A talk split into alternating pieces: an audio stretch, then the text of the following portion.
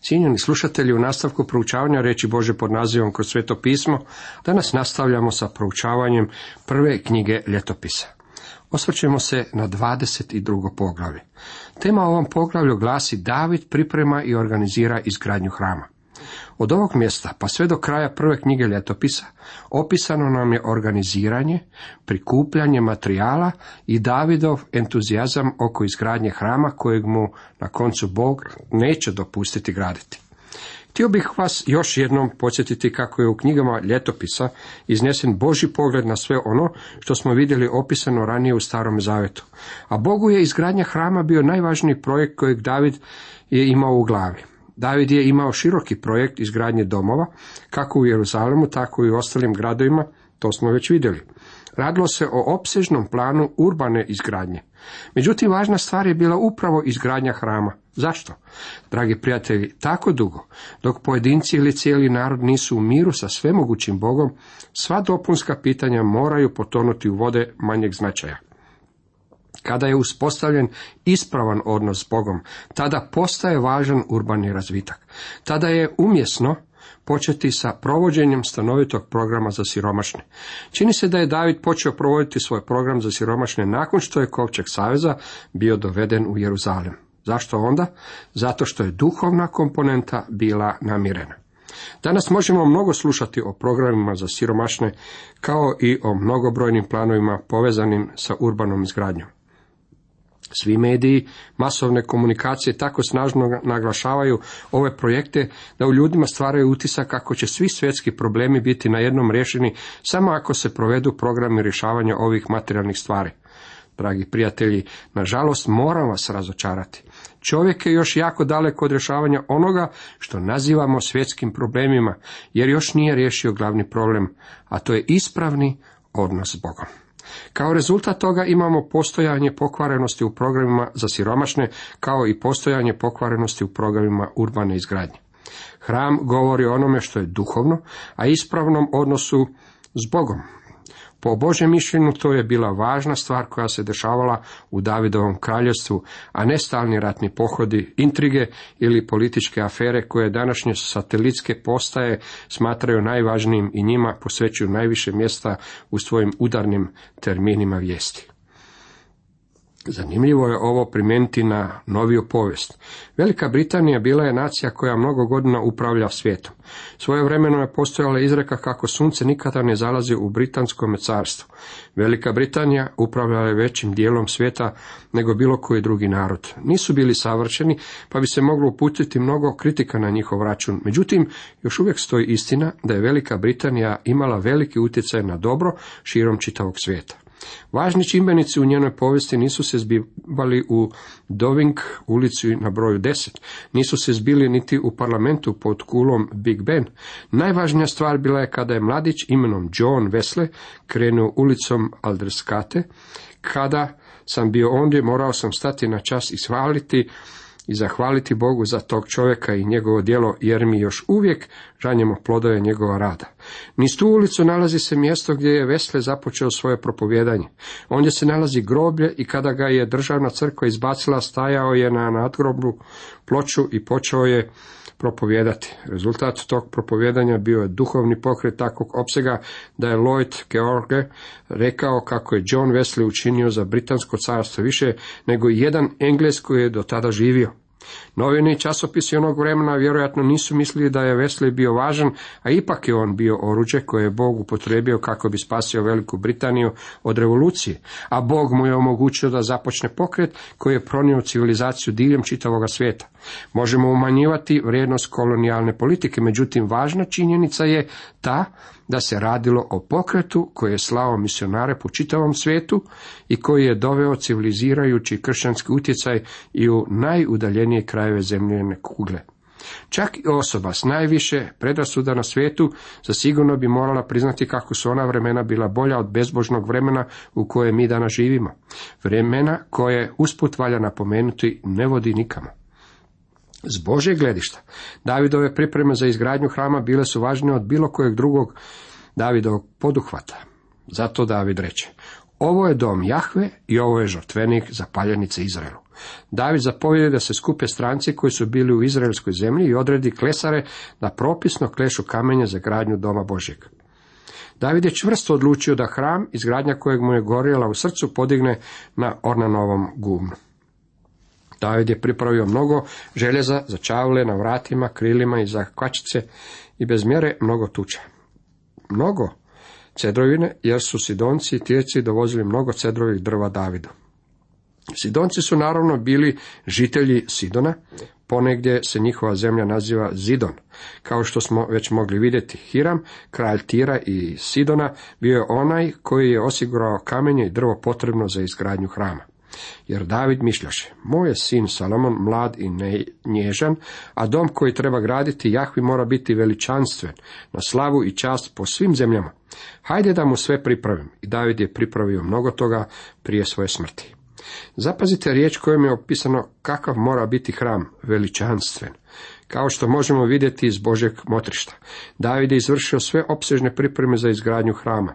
Znao je da je njegov sin Salomon bio mlad i još sasvim neiskusan, a Boži hram trebao je biti u svemu veličanstven. To je razlog zbog kojeg tvrdimo da bi se ovaj hram u stvari trebalo nazivati Davidovim hramom, a ne Salomonovim. Potom dozva sina Salomona i zapovedi mu da sagradi dom Jahvi Bogu Izraelovu. Još David reče Salomonu, sine, bio sam nakanio u srcu da sagradim dom imenu Jahve svoga Boga, ali mi je došla Jahvina riječ, mnogo si krvi prolio i velike si ratove vodio. Nećeš ti graditi doma mome imenu, jer si mnogo krvi prolio na zemlju predamnom. Iako su ratovi koje je David vodio njemu bili nametnuti, on nije bio agresor. Bog je rekao da su mu ruke pretjerano krvave. Bog nije za rat. Njegovo ime nije Mars, on se protivi ratnom rješavanju problema. Bog želi mir i njegov sin je knez mira koji će na ovu zemlju donijeti mir. Nije želio Davidu dopustiti da nastavi sa izgradnjom hrama, a sve zbog toga što je David imao ruke okrvavljene mnogobrojnim ratovima. Gle, rodit će ti se sin, on će biti miroljubac i dat ću mu mir od svih njegovih neprijatelja odasvud u naokolo. Ime će mu biti Salomon, mir i pokoj daću Izraelu za njegova vremena. Bog je rekao da će Salomon biti čovjek mira i da će počivati jer će Bog dati mir Izraelu za njegove vladavine. Međutim, kao što ćemo i vidjeti, ovaj mir nije bio trajne naravi. Bilo kako bilo, postojao je jedan koji je stajao pred izraelskim narodom kada su ga vjerski vođe odbacili i koji je rekao, dođite k meni svi, izmoreni i opterećeni. Je li rekao, ja ću vam dati odmora? Kao što to neki prevodi Biblije navode, rekao je, i ja ću vas odmoriti. On će učiniti ono što Salomon nije mogao učiniti. On je još veći sin velikog Davida. On je taj koji može donijeti mir i spokoj, umirenje i pouzdanje u nemirne ljudske duše. Bog je milostiv jer je njegov sin umro za nas. Hoćete li prihvatiti Božu ponudu? On je pokrenuo nebo i zemlju kako bi stigao do vrati u vašeg srca. Neće krenuti niti koraka dalje, međutim on kaže, evo na vratima stojim i kucam. Posluša li tko glas moj i otvori mi vrata, unići ću k njemu i večerati s njim i on sa mnom. Otkrivenje 3.20. On će sagraditi dom mome imenu, on će mi biti sin, a ja ću njemu biti otac i utvrdit ću njegovo kraljevsko prijestolje nad Izraelom za uvijek. Kao što smo to već mogli vidjeti u nekoliko navrata, gospodin Isus Krist je konačno ispunjenje ovog obećanja. Osobno osjećam kako David baš nije bio najzainteresiraniji da njegov sin Salomon sjedi na prestolju nakon njega, da postane sljedećim kraljem nad Izraelom. Salomon je bio mamina maza. Odrastao je na dvoru i to u dijelu predviđenom za žene. Nije znao ništa o životu, niti o tome kako se može obraniti na grubom terenu zemlje, kako je to njegov otac David znao činiti. David i Salomon nalazili su se na suprotnim krajevima dijagonale, a objašnjenje toga je naravno pozadina u kojoj su odrasli. U stvari David je rekao Salomonu, ti ćeš izgraditi hram. Želim te ohrabriti i zagrijati za njegovu izgradnju, jer je to žarka želja mog srca. Izgraditi veličanstveni hram, međutim Bog mi to ne želi dopustiti, jer sam čovjek kojem su ruke umazane krvlju mnogih ljudi. Dragi prijatelji, htio bih se zaustaviti na ovom mjestu i reći kako se David nije izvukao sa svojim grehom. Nije mogao učiniti stvar koju je želio u svome srcu i koju je isplanirao u svome umu. Želio je izgraditi hram i to više nego bilo što drugo na svijetu. Ima mnogo ljudi kojima Bog nije dopustio da dostignu cilj u životu koji su željeli dostići, a sve zbog greha u njihovim životima. Grijeh nas vuče prema dolje. Grijeh je i Davida povukao prema dolje. Sada, moj sine, neka bude Jahve s tobom, da izvršiš i sagradiš dom Jahve svoga Boga, kao što je rekao zate. Kako li je David ohrabrivao i poticao svog dječaka? Znao je da mu je takva vrsta potpore potrebna. Bio je odgajan u ženskom dijelu dvora i po naravi nije bio baš preagresivan ili prepoduzetan čovjek. Kao što ćemo vidjeti, Salamon je ubirao plodove Davidove vladavine. Za njega možemo reći kao što je gospodin Isus jednom prilikom rekao, drugi su se trudili, a vi ste ušli u trud njihov. Salomon je ušao u trud drugog čovjeka i u njemu živao, a radilo se o trudu njegovog oca Davida. Samo neka ti Jahve poda razum i mudrost kad te postavi nad Izraelom zato da se držiš zakona Jahve svoga Boga. David je poticao svog sina da slijedi Bože naputke i da se drži Božeg puta. Mislim da je David uvidio neke od Salomonovih slabosti, a uvjeren sam da je i Bat Šeba otkrila neke od njegovih slabosti. Jedna od tih stvari bila je i slabost prema ženama. Ovo što smo upravo pročitali je Davidov savjet Salomonu. Ako želite vidjeti što mu je savjetovala njegova majka, te riječi možete pronaći zapisane na kraju knjige Izreka. Bićeš sretan, budeš li brižno vršio uredbe i zakone koje je Jahve preko Mojsija dao Izraelu. Budi junak i hrabar, ne boj se i ne plaši se. David je znao da će se Salomon ponekad obeshrabriti. Znao je da mu je sin slabić, rekao mu je neka bude muškarac, neka bude junak i hrabar. Ja sam evo svojim trudom pripravio za dom Jahvin sto tisuća zlatnih talenata i milijun srebrnih talenata, a tuče i željeza bez mjere jer ga je tako mnogo. Pripravio sam i drva i kamenja, a i ti dodaj nešto k tomu. David je rekao Salomonu kako neće trebati škrtariti prilikom izgradnje hrama. Neće trebati smanjivati hram zbog nedostatka materijala ili novaca za plaćanje radnika. David je rekao kako je u vremenima kada mu je bilo najteže, kada je izgrađivao kraljevstvo sa svime što je tu uključeno, još je proveo i opsežan posao pripreme materijala za izgradnju veličanstvenog hrama Bogu koji mu je sve ovo i omogućio. Bog je to zabilježio. Vidio je što se nalazi u Davidovom srcu. Zbog toga je David i nazvan čovjekom po Božem srcu. Bog je iznad svega želio ovakav stav srca. Ovakav naglasak na duhovnim vrijednostima.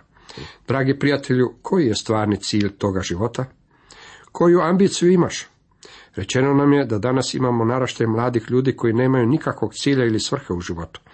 Bili su odgajani u domovima koji su bili prepunjeni obiljem, a manjkala im je kršćanska uputa. Nije im se ukazivalo na ništa što bi imalo trajnu vrijednost, nešto što bi bilo veličanstveno i veliko. Takvo usmjerenje nisu primili u svojim domovima. A niti su ih u tom smjeru poučavali u školama. Škole uopće ne obavljaju svoj posao. Možda zvučim kao kakvi heretik ili revolucionar, međutim mišljenja sam kako ovo društvo ne bi izgubilo previše zatvaranjem nekih od škola.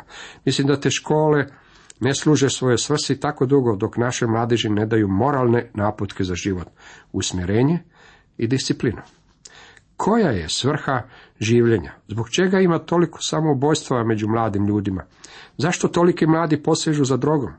Zbog čega toliko mnogo njih izgubljeno luta ovim svijetom?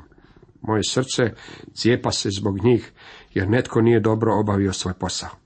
Mame i tate su podbacili, škole su podbacile, crkve su podbacile. Htio bih vam reći da je David svome sinu davao stanovite upute. Rekao mu je, imaš vrijedan cilj izgradnju Božeg doma. Htio bih vam prenijeti nešto što je meni bilo dano vrlo rano u životu. U katekizmu je postavljeno pitanje što je glavni cilj čovjeka.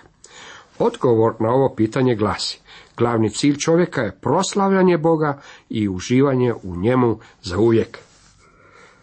Kad bih barem u vama mogao probuditi tu vrstu entuzijazma, ne za nogomet, košarku, niti bilo kakav šport, ne za stvari koje nas okružuju, ne za crkvene aktivnosti, i tu ću možda zvučati revolucionarno, već entuzijazam za Isusa Krista. Htio bih da vas stvarno mogu zainteresirati za njegovu osobu. Dragi prijatelji, Isus Krist je obećao vama i on je obećao meni da ćemo biti s njim za uvijek. S obzirom na to da je on Bog, njegov put će prevagnuti, a ne vaš ili moj. On ima u vidu nešto veličanstveno. Ja to ne mogu imati u vidu jer ne znam što me čeka na idućem koraku u životu, a kamoli što će biti za tisuću godina ili u vječnosti. Bilo kako bilo, zanima me što se to sprema za mene. Svi bismo trebali biti sposobni reći zajedno s apostolom Pavlom, a zapisano u Filipljanima 3.14, k cilju hitim, k nagradi višnjeg poziva Božeg u Kristu Isusu. David je bio čovjek po Božem srcu, jer je u svome srcu imao ono što je uzvišeno i plemenito. Imaš mnogo valjanih radnika, klesara, zidara, tesara i svakovrsnih vještaka u svakom umijeću. Vidite, David je sa Hiramom, tirskim kraljem, ugovorio da on preuzme rukovođenje nad svom izgradnjom. Zlatu, srebru, tuču i željezu nema mjere. Idi, dakle, i gradi i neka Jahve bude s tobom. Pokreni se, mladiću, evo ti cilja koji je vrijedan tvojih napora. Tada David zapovjedi svim izraelskim knezovima da pomažu njegovu sinu Salamonu. Nije li s vama Jahve Bog vaš, koji vam je dao mir svuda unaokolo, jer je predao u moje ruke stanovnike ove zemlje. I zemlja je pokorena pred Jahvom i pred njegovim narodom. Sada dakle pregnite svojim srcem i svojom dušom da tražite Jahvu, svoga Boga. Idite i gradite svetište Bogu Jahvi. Unesite kovčeg saveza Jahvina i Bože sveto posuđe u dom koji će se sagraditi Jahvinu imenu. David je zapovjedio vođama i starješinama Izraela neka se i oni uključe u ovaj projekt izgradnje hrama. Dragi prijatelju, tko ti jesi, govorim vam sada kao kršanin, možda si potonuo na vrlo niski nivo u svome životu i življenju. Možda je sav posao koji ti obavljaš u tvojoj crkvi ogovaranje drugih članova ili je sve što radiš pronalaženje mana propovjedniku. Možda nisi kriv zbog ovih stvari, ali umjesto da stojiš na obećanjima, ti sjediš na obećanjima. Ne činiš ništa. Htio bih te probuditi, bocnuti te i reći ti, diži se. Počni davati znakove života i kreni prema Isusu Kristu. Reci mu da želiš ići zajedno s njim, da u svome životu želiš naglasiti ono duhovno. Učini nešto određeno, učini nešto pozitivno. Nemoj samo sjediti na mjestu kao klada, pokreni se odmah. To je bilo ono što je David rekao svome sinu Salomonu. Neka ti gospod u tome pomogne. Cijenjeni slušatelji, toliko iz 22. poglavlja prve knjige ljetopisa.